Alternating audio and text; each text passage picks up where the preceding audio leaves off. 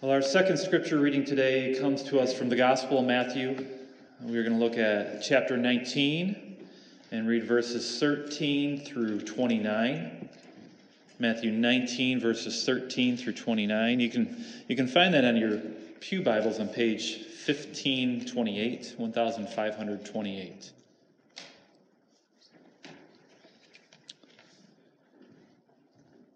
Matthew 19, verses 13 through 29. Then little children were brought to Jesus for him to place his hands on them and pray for them. But the disciples rebuked those who brought them. Jesus said, Let the little children come to me and do not hinder them, for the kingdom of heaven belongs to such as these. When he had placed his hands on them, he went on from there. Now a young man came up to Jesus and asked, Teacher, what good thing must I do to get, in, get eternal life? Why do you ask me about what is good? Jesus replied. There is only one who is good. If you want to enter life, obey the commandments. Which ones? the man inquired. Jesus replied, Do not murder. Do not commit adultery. Do not steal. Do not give false testimony. Honor your father and mother, and love your neighbor as yourself. All these I have kept, the young man said. What do I still lack? Jesus answered, If you want to be perfect, go, sell your possessions, and give to the poor, and you will have treasure in heaven. Then come, follow me. When the young man heard this, he went away sad, because he had great wealth. Then Jesus said to his disciples, I tell you the truth, it is hard for a rich man to enter the kingdom of heaven. Again, I tell you, it is easier for a camel to go through the eye of a needle than for a rich man to enter the kingdom of God. When the disciples heard this, they were greatly astonished and asked, Who then can be saved? Jesus looked at them and said, With man, this is impossible, but with God, all things are possible. Peter answered him, We have left everything to follow you. What then will there be for us? Jesus said to them, I tell you the truth. At the renewal of all things, when the Son of Man sits on his glorious throne, you who have followed me will also sit on twelve thrones, judging the twelve tribes of Israel. And everyone who has left houses, or brothers, or sisters, or father, or mother, or children, or fields for my sake will receive a hundred times as much and will inherit eternal life. Thus ends our reading of God's holy word. May all who hear it find that they too have inherited eternal life. If you were to die today and you stood before God and He asked you the question, Why should I let you into my kingdom? How would you answer Him? This is a question that I like to ask folks before I present the gospel to them. And the reason I ask it is because how they answer will often let me know what exactly they are putting their trust in. Are they relying on their own good works, or are they looking to something else, to someone else? How would you answer this question? Before we jump into our text, let's, let's first remind ourselves of where we've been. When we last left, left off, we saw Jesus entering into the region of Judea. And the reason he did this was because of his mission. And his mission was this that he must go to Jerusalem and suffer many things at the hands of the elders, chief priests, and teachers of the law, and that he must be killed, and that on the third day be raised to life. And as he entered into Judea, the first thing that Matthew recorded for us was this encounter with the Pharisees. I don't know if you remember from two weeks ago. They, they had confronted Jesus, asking him this question Is it lawful for a man to divorce his wife for any and every reason? These religious leaders were hoping to trap Jesus by, by getting him to side with either the school of Hillel or the, the school of Shammai. Did he hold to a lenient view concerning marriage, or did he hold to a strict view? Not willing to be labeled with either school, Jesus took them back to the book of Genesis and, and to the origin of marriage. And he underscored the point that, that marriage comes from God Himself. He is the one who, who joins together a husband and a wife. And what God has united, man must not separate. You see, marriage isn't first and foremost about the individual. Rather, it is about God and His glory. And so, enter, and so to enter into such a covenant, one is to die to themselves for the sake of the kingdom and for the sake of that other person. And that was the fault of these Pharisees. For, for they had taken what was supposed to be a giving of oneself and turned it into a selfish endeavor. But it wasn't just the opposition that, that Jesus had run into in Judea. For, for today, we are going to look at, at two encounters with those who were seeking Jesus' help the little children and a rich young man. And what is interesting about these two interactions is that, is that they play off of one another. They are giving us a, a picture of how God rescues his people. You see, by putting these two stories back to back, what Matthew is communicating to us is that eternal life cannot be achieved by human effort, but only through the working of God. With that being said, let's, let's look at our first encounter. Let's look at the story of the, of the little children, starting off in verse 13. Then little children were brought to Jesus for him to place his hands on them and pray for them. But the disciples rebuked those who brought them. Sometimes we become so familiar with a, with a story that we get this picture in our mind of how we think it should be or how we think it happened. And as a result, we can end up missing some of the finer details. The way I have often imagined this in my mind kind of goes like this there were a bunch of kids probably running, laughing, playing, and they, they, they try to run up to Jesus, and here are these mean disciples, and they're trying to block the path of these kids. Can you relate? Yet when we look at the text, what, what we will discover is that, is that that picture is not exactly what happened. For a, for a fuller understanding, we must first know a little bit about the, the culture of the day and the, and the definition of a, of a Greek word. Now, it was customary during that time for parents to, to bring their babies to a rabbi in order that they might receive a, a blessing by the laying on of hands. And this is exactly what we see in this picture.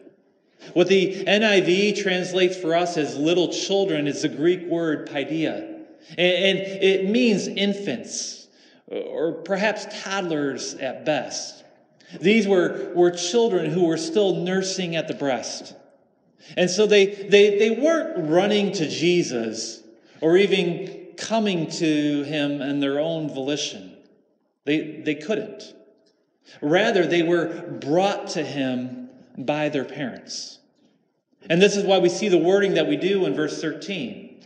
But the disciples rebuked those who brought them. They were stopping the parents who were holding these babies. Now, why would this be the case? Why would the disciples do this? Did, did they not see the value in, in these children? Perhaps not. While, while babies were deeply cherished in Jewish society, they, they also held the, the, the lowest rung on the social ladder.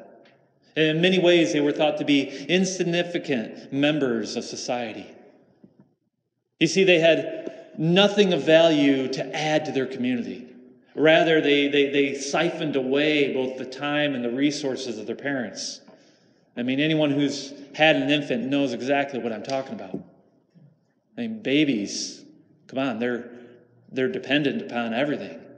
They need their parents for, for, to be fed, to be protected, to be clothed, to be cared for.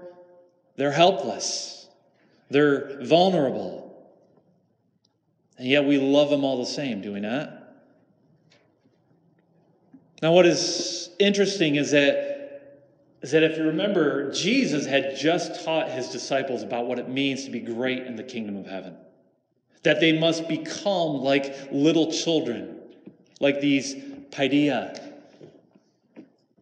How quickly they forget. For here we see them rebuking those who, who brought these little ones to Jesus. Well, Christ has a rebuke of his own. Look at, look at verse 14. Jesus said, Let the little children come to me, and do not hinder them, for the kingdom of heaven belongs to such as these. And he had placed his hands on them. He went on from there. Let them come. Do not hinder them. Listen, Christ doesn't turn away any who will come to him with a childlike faith, even if the world doesn't find them valuable. He will welcome them in with, with open arms. He will lay his hands upon them and pour out his blessing. Maybe you are here today and you feel like society has no place for you. And so you feel overlooked, you feel rejected. Perhaps you even think that way about yourself, that you add no value to your community. If this is you, let me tell you that, that, that Jesus is offering you his welcome. He wants you to be a part of his kingdom. For if you come to him with this childlike faith, he won't let anything or anyone hinder you. But what does it mean to have a childlike faith? Sometimes the, the best way to learn something is by looking at the opposite.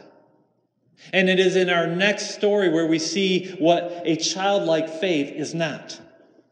Look at verse 16. Now a man came up to Jesus and asked, Teacher, what good thing must I do to get eternal life? Here we see another figure approaching Jesus, and he has come seeking eternal life. What a great, great thing to seek. But look at how he frames his question. First, he, he addresses Jesus as teacher. He doesn't call him Lord, he calls him teacher. Now, if you've been paying attention as we've been going through the Gospel of Matthew, one thing that you will notice is that every time Jesus is addressed as teacher, it is by a person who lacks faith, most often by the religious leaders. And Matthew has, has done this on purpose. For it is an indication that, that while the person has a great respect for Jesus' wisdom, he does not see Jesus as his king. He is unwilling to bend the knee. The second thing we must notice about this man's question is that, is that he also takes on this assumption that eternal life has to be earned. What does he ask? What, what good thing must I do to get eternal life? This man is, is coming to Jesus with a works based mentality. Let's, let's see how this plays out as we listen to Jesus' response. Look at verse 17. Why do you ask me about what is good? Jesus replied. There is only one who is good. If you want to enter life, obey the commandments. Because this man does not have a complete view of who Jesus is, Jesus will not allow him to think that any teacher would have the answer to what is good. Why do you ask me about what is good? There is only one who is good. And this is why he, he then points this man back to God's word, to the Ten Commandments. Look, look at verse 18. Which ones? the man inquired.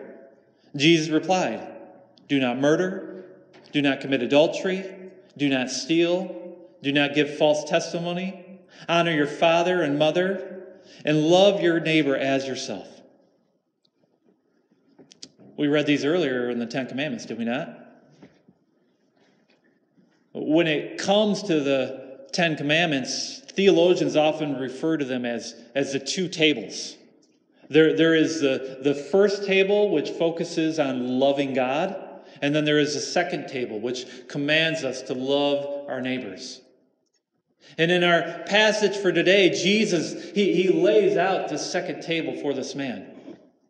Basically, he is telling him that, that if you're looking to be good, then you must act in love to, towards your fellow man. But notice what Jesus was not saying. He has left off the whole of the first table of the law. There is nothing about this man's love for God. Now, why do you think this is? What is Jesus doing here? Like a, a skilled surgeon, Jesus is he's probing this man. He's, he's cutting with precision until he gets to the source of the problem. Just, just look at what happens next. Look at verse 20.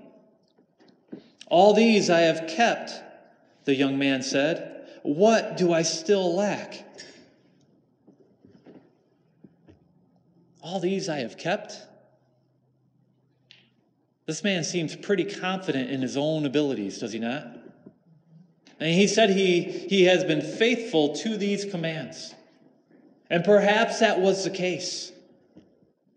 And yet, even though he thinks this way, he knew that he was still lacking in some way. He knew that if he stood before the throne of God and he was asked that question, why should I let you into my kingdom? He wouldn't have an answer. Bottom line is this this man lacked assurance. And that's why he continued to press the point. He, he was looking for something more, something that he could do, something that would make him feel secure. Perhaps in the back of your mind, you have this nagging feeling that you just don't measure up, that you are lacking in some way, that there is something more that you could be doing, that you should be doing. That's how this young man felt. He, he wanted something that he could do, something tangible, something that he could accomplish, something that would give him peace. Well, Jesus was about to give him that thing. Look, look at verses 21 and 22. Jesus answered, If you want to be perfect, go, sell your possessions, and give to the poor and you will have treasure in heaven. Then come, follow me. When the young man heard this, he went away sad because he had great wealth. Jesus knew exactly what this man was lacking. He had great wealth and it had become an idol in his life. His heart was divided as his money was competing with God and God was losing. And what is more, his, his refusal to let go of his riches demonstrated that all of his good deeds, all the laws that he had claimed to have kept, were worthless because none of it entailed the sort of self surrender that God is looking for. His love for his wealth trumped both his love for God and his love for man. Dear friends, when Jesus turns up the heat of the law, it exposes who we truly are. And what the flames revealed concerning this young man was that he was lacking more than he thought. He had a divided heart that couldn't let go of his idols. But let's be honest. Would you or I do any better? Would you be able to give it all up for the kingdom? And I don't just mean your wealth. What is it that you are putting before God? What would Jesus ask you to do? What would he want you to give up? Perhaps it is your money. If Jesus asked you, would you do it?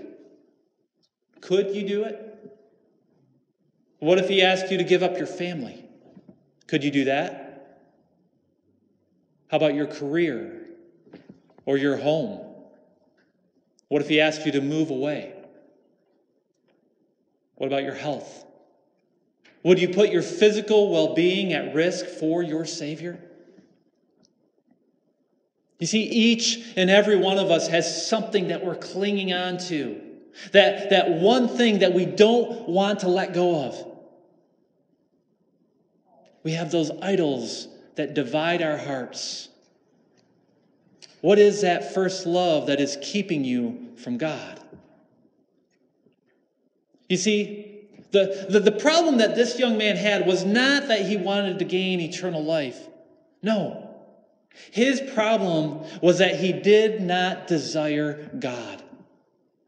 For he was not willing to, to lose his life in order to gain an eternity with Jesus. He could not take up his cross and follow him. And that, my friends, was the reason why he went away sad.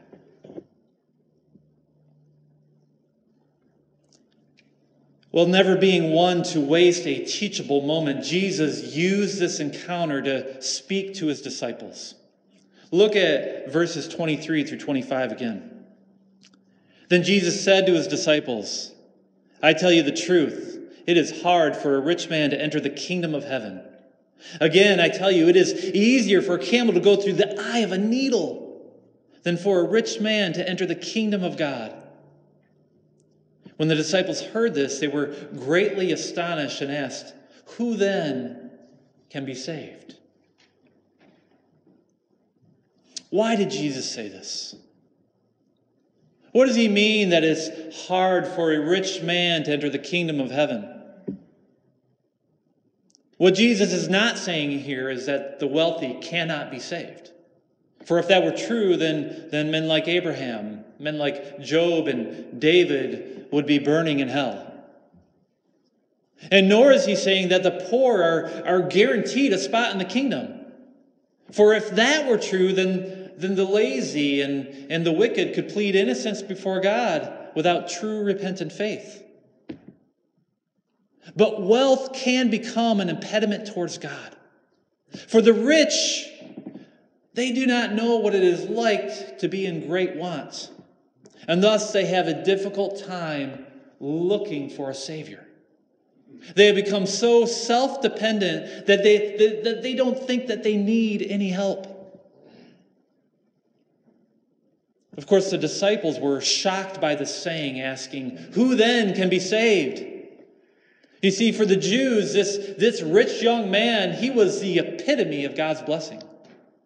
They expected the rich to inherit eternal life. And not because the rich could purchase their way in, no. But because a man's wealth was supposed to be a testimony of God's blessing that was already upon him. If God had poured out his favor in this life, then how much more in the next? And yet, Christ, he doesn't see it that way. In fact, it's just the opposite. For if the rich man doesn't, doesn't realize that the favor that is upon him comes from God, that his wealth is a gift, then, then he will be without gratitude and unable to see his desperate, desperate need. The Apostle James had this same sentiment in, the, in what we read earlier today. Look at James chapter 2, verse 5. Listen, my dear brothers. Has not God chosen those who are poor in the eyes of the world to be rich in faith and to inherit the kingdom he promised those who love him? The poor are rich in faith. They will be the ones to inherit the kingdom. And why? Because they are uniquely positioned to be reliant upon God. They know what it's like to be humbled they understand great need. Listen, we live in, in a nation that is wealthy beyond measure. When, when you compare our standard of living to those of the past, uh, we are living like kings and queens.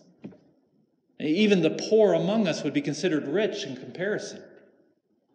I mean, we have running water, we have indoor plumbing, we, we, we, we carry advanced technology in our pockets, right? If we want to go someplace, we, we get there quickly. I mean, even those who are barely making it today, they have it all. But with such wealth, have we, have we also become poor in faith? And we don't know what it is to be in want. And thus we've learned to rely upon our own riches, on what we have achieved for ourselves. Perhaps, like this rich young man, we too think that we, we are somehow entitled to eternal life. That because we have lived the good life, that it will just carry over to the next. But that's not what Jesus said. In fact, it is the opposite. It is easier for a camel to go through the eye of a needle than for a rich man to enter the kingdom of God. And if this is true about us, who then can be saved? Who then can be saved? Look at Jesus' answer. Look at verse 26. Jesus looked at them and said, With man, this is impossible, but with God, all things are possible.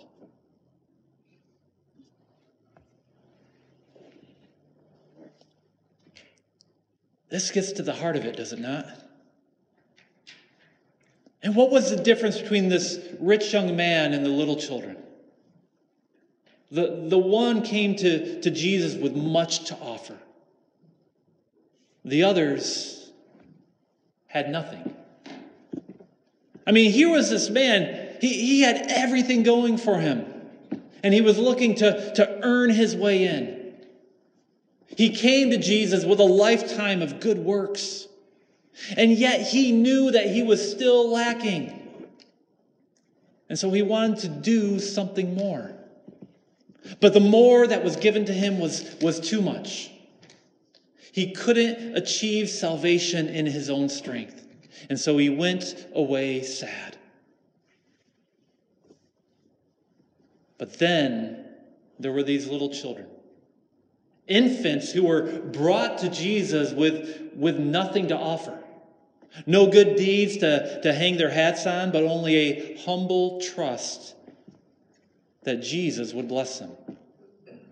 And what did Jesus say? Let the little children come to me and do not hinder them. For the kingdom of heaven belongs to such as these. And that is a curious thing about the kingdom of God. For if you come to Jesus offering up your own good deeds, you will always fall short and end up going away sad. But if you go to him with nothing to offer except a humble heart, a heart that is simply looking for him to bless you, then he will welcome you in with, with gracious arms. And the reason that is the case is because the only, the only good deeds that matter are His. Only Christ is good enough. You see, the standard isn't here, it's, it's way up there, it's perfection. What did James tell us? For whoever keeps the whole law and yet stumbles at just one point is guilty of breaking all of it. Dear friends, Jesus is the only one who lived a sinless life. And as good as you may be, if you have stumbled just once, you stand condemned. And yet, out of, the, out of Christ's kindness, out of his mercy, he, he bore your sins as he went to the cross. He paid the, the penalty that you deserve so that, that, that you might come to him humbly and in faith looking for Him to bless you. This was a, a tough concept for Jesus' disciples to grasp. And Peter, when he was trying to understand this, he, he asked Jesus this question. Look at verse 27. Peter answered him, We have left everything to follow you. What then will there be for us?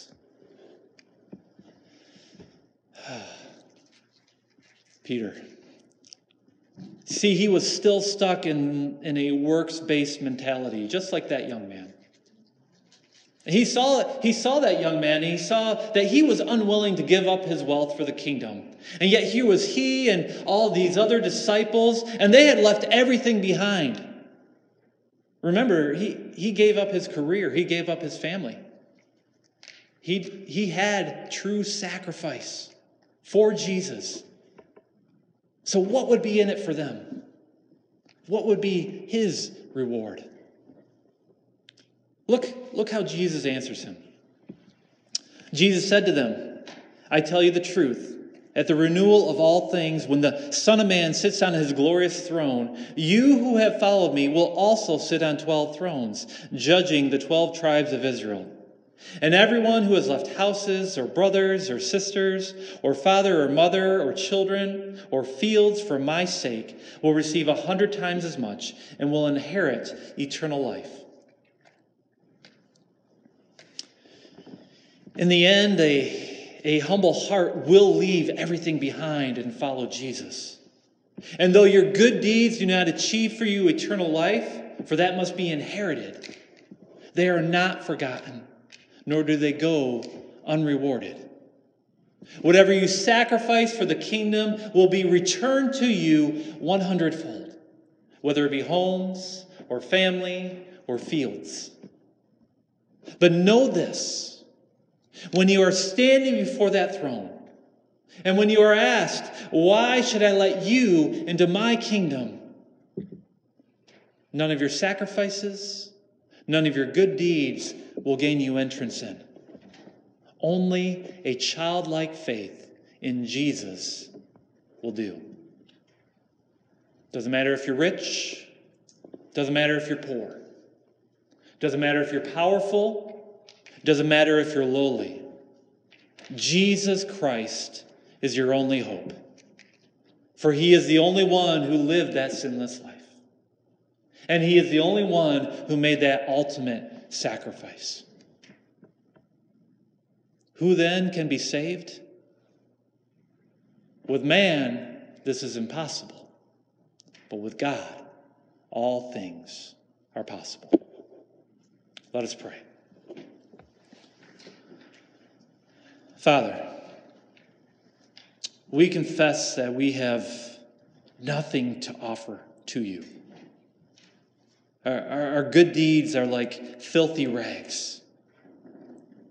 We come to you as, as infants, helpless and in great need. Instead, we look to your Son, who died for our sins. And we look to your Holy Spirit who, who changes us from within, so that even the, the sacrifices that we do make, we can't take credit for. In our own strength, we are lost. But you make salvation possible, and we thank you for that. We pray this in Jesus' name. Amen.